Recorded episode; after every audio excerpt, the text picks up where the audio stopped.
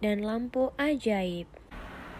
Dahulu kala, di kota Persia, seorang ibu tinggal dengan anak laki-lakinya yang bernama Aladin. Mereka hidup miskin di sebuah gubuk yang tua.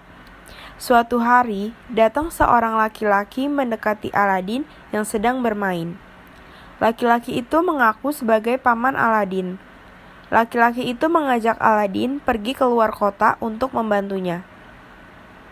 Ibu Aladin mengizinkan Aladin pergi dengan harapan akan mendapatkan uang yang banyak, dan jalan yang ditempuh sangat jauh. Aladin mengeluh kecapaian kepada pamannya, tetapi ia justru dibentak dan disuruh untuk mencari kayu bakar. Kalau tidak mau, Aladin akan dibunuhnya. Aladin akhirnya mengetahui bahwa laki-laki itu bukan pamannya, melainkan seorang penyihir. Penyihir itu kemudian menyalakan api dengan kayu bakar dan mulai mengucapkan mantra. Krak, tiba-tiba tanah di hadapan mereka terbelah, menampakkan lorong seperti gua dan undakan untuk menuju ke dasarnya. Ayo turun, ambilkan aku lampu tua di dasar gua itu. Tidak, aku takut untuk turun ke sana.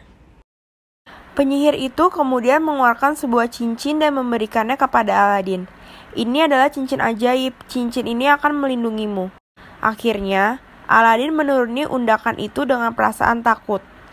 Setelah sampai di dasar, ia menemukan pohon-pohon berbuah permata. Buah permata dan lampu yang ada di situ di bawahnya, saat ia hendak menaiki undakan ke atas, pintu lubang sudah tertutup sebagian. Cepat, berikan lampunya. Tidak, Lampu ini akan kuberikan setelah aku keluar. Setelah berdebat, si penyihir menjadi marah dan akhirnya brak, pintu lubang ditutup oleh penyihir.